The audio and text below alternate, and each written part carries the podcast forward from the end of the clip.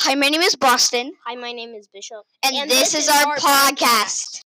Okay, it's your boy Bishop here podcasting. My partner ran away for some reason, so it's just me today. But today we're going to be talking about the Patriots. Yeah, and Tom Brady. Patriots like to me they are like one of like the best teams and they are have won the most Super Bowls. They have definitely made it to the most. They have the best quarterback in probably the whole league. I'm not sure because I'm just a kid, but my opinion, yeah.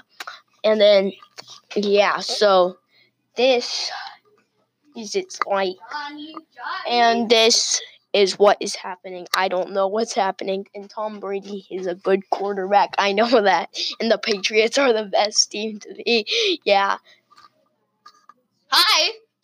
The Patriots are the best, you know. Yeah, they very are. They are like, like, they, they can like they have good wide receivers.